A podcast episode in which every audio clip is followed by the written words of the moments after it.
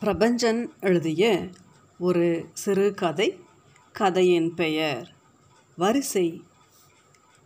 காலை வெயில் சுள்ளென்று ஊசி குத்தியது. லட்சுமி ரொம்ப சீக்கிரமாகவே தான் கிளம்பி வந்திருந்தாள். இருந்தும் அவளுக்கு முன் ஐம்பது அறுபது பொம்பளைகள் நின்று கொண்டிருந்தார்கள். சுவரை ஒட்டி கியூ வரிசை நின்றது.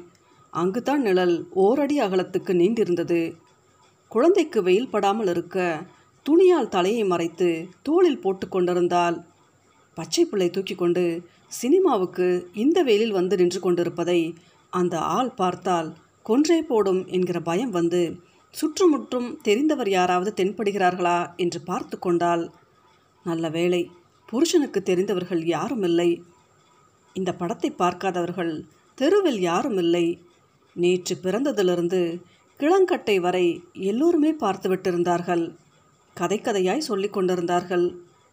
லட்சுமி இந்நேரம் இதை பார்க்காமல் விட்டு வைத்திருப்பாளா? பிள்ளை பெற்று கொண்டு வருவதற்காக அம்மா வீட்டுக்கு போயிருந்தால் ஏழாம் மாதம் போனவள். அப்போது அந்த படம் வெளியாகி விட்டிருந்தது. அம்மா ஊரில் கூட அதை பார்க்காமல் இருந்த ஜென்மங்கள் யாரும் இல்லை. ஆனால் பிள்ளையை வயிற்றில் வைத்துக்கொண்டு சினிமா பார்க்க போக முடியுமா? நரமாசக்காரி பிள்ளையை பத்து கொண்டு எங்கு வேணும்னாலும் போ என்று அம்மாக்காரி சொல்லிவிட்டால் ஒரு வழியாக பிள்ளை பெற்றுக்கொண்டு நேற்று முன்தினம் தான் ஊர் திரும்பியிருந்தால் குழந்தையை பார்க்க வந்த ராமக்கள் செந்தாமரை செங்கேணி வெள்ளைமுத்து இன்னும் யார்தான் சொல்லவில்லை. அப்படி பேசிக்கொண்டார்கள் இன்றுதான் முடிந்தது. அந்த ஆள் பக்கத்து ஊருக்கு போய்விட்டு இருட்டுவதற்கு முன் வந்துவிடுவேன் என்று கூறிவிட்டு போனதும் இதுதான் தக்க சமயம் என்று குழந்தையை தூக்கி கொண்டு கொட்டாய்க்கு வந்துவிட்டால் வெயில் கடுமையாக உரைத்தது புடவையை தலையை சுற்றி போர்த்தி கொண்டு நின்றாள். அதற்குள் வரிசை அனுமான் வாள் மாதிரி நீண்டு கொண்டே போயிருந்தது. தெருமுக்கில் கடைசி பொம்பளை நின்றிருந்தாள். குழந்தை வெயில் தாங்காமலோ பசியாலோ சினுங்கியது. நின்றவாறே ரவிக்கி பட்டனை அவிழ்த்து குழந்தைக்கு பால் கொடுத்தாள். அவளுக்கு முன்னால் நின்றிருந்த வயசானவன் ஒருத்தி திரும்பி பார்த்து பச்சை பிள்ளை தூக்கிக்கிட்டு இந்த வெயிலில் வந்திருக்கியே என்றாள். லட்சுமி பதில் சொல்லவில்லை. ஆனால் லட்சுமிக்கு பின்னால் நின்றிருந்த ஒருத்தி பதில் சொன்னாள் இந்த வயசில் உனக்கு சினிமா கேட்குது நீ யோகியம் பேச வந்துட்ட என்றாள். த மூடிக்கிட்டு உன் வேலையை பாரு என்றாள் வயசானவள். அப்போதைக்கு அந்த விஷயம் முடிந்தது. லட்சுமி மேலே கட்டியிருந்த பேனரை பார்த்தால் ஆடு ஒன்று நின்றிருந்தது. அதை அணைத்து கொண்டு ராமனும் ஸ்ரீலேகாவும் ஒருவரை ஒருவர் பார்த்தவாறு இருந்தார்கள். அவர்கள் இருவரையும் இந்த ஆடு தான் சேர்த்து வைக்கிறதாம். மனுஷன் செய்கிற எல்லா வேலையையும் இந்த ஆடு செய்வதாக மாரக்கா சொன்னால் இப்போது தெருமுனையை தாண்டி விட்டிருந்தது. நிற்க முடியாதவர்கள் உட்கார்ந்து இருந்தார்கள். இளம் பெண்கள் நிற்க வயசான பொம்பளைகள் அப்படியே மண்ணில் உட்கார்ந்து சுருக்கு பையை அவிழ்த்து வெற்றிலை போட்டு கொண்டிருந்தார்கள். கடலை பட்டாணி விற்கிற பையன்கள் இவர்களை சுற்றி சுற்றி வந்தார்கள்.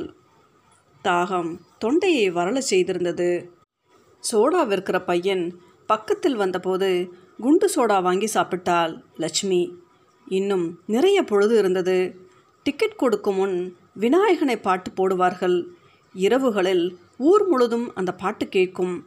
அதையே குறிப்பு வைத்துக்கொண்டு சினிமாவுக்கு வருபவர்கள் புறப்படுவார்கள். இன்னும் அந்த பாட்டு போடவில்லை. ஜனங்கள் லட்சுமியை நெருக்கி கொண்டிருந்தார்கள். அவள் எழுந்து நின்று கொண்டாள். குழந்தை வாடி தளர்ந்து தூங்கிக் கொண்டிருந்தது. கண்ணு கண்ணு என்று அழைத்து அதன் கன்னத்தை நிமிண்டினாள் லட்சுமி. சிரமப்பட்டு கண்ணை திறந்து பார்த்து செனுங்கியது குழந்தை. சூரிய வெளிச்சம் அதை சிரமப்படுத்தி இருக்கும். மீண்டும் கண்ணை மூடிக்கொண்டது. வரிசையில் வெள்ளை புடவை கட்டிய ஒருத்தி புகுந்தாள்.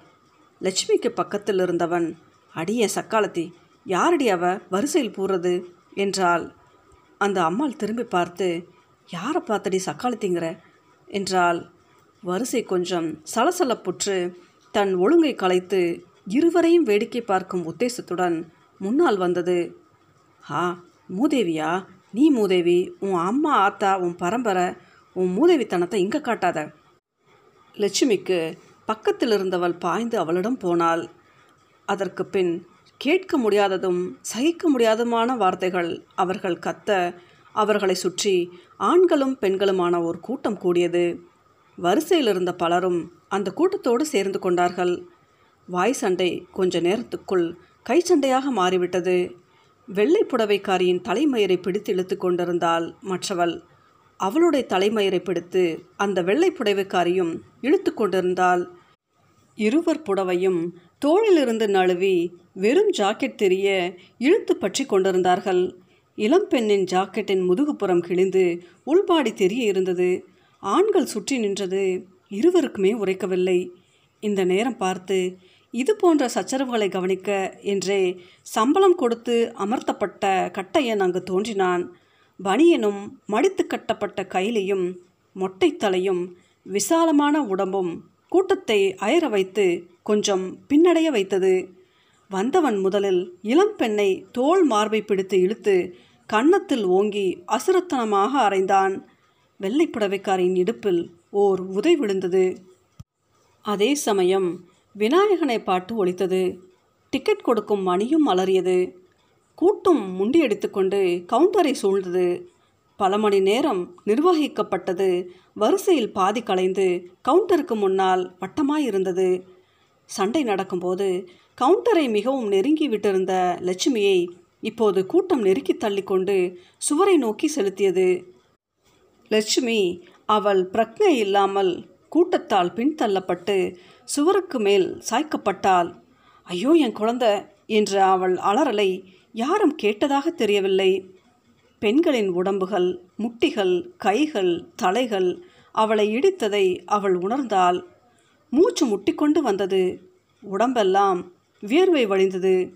திடீரென்று பத்து பன்னிரண்டு பெண்கள் அவள் மேல் சரிந்தார்கள். ஐயோ என்று இடதுபுறம் சரிந்து மண்ணில் விழுந்தாள். தன் முயற்சி அத்தனையும் சேர்த்து குழந்தையை மார்போடு அணைத்துக்கொண்டு குப்புறப்படுத்து கொண்டாள். முன்னோ பின்னோ நகர கொஞ்சம் கூட இடமில்லாமல் இருந்தது. வரிசை சுத்தமாக கலைந்து குழுமி இருந்தது. கால்களை இடுப்புக்கு கீழே பலவித நிறங்களில் துணிகளை பாதங்களின் மிதிப்பை மட்டுமே லட்சுமியால் பார்க்க முடிந்தது உணர முடிந்தது.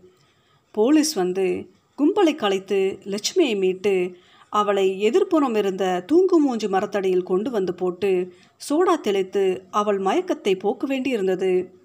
மயக்கத்திலும் அவள் உடும்புப்பிடியாக குழந்தையை மார்போடு அணைத்து கொண்டிருந்தாள்.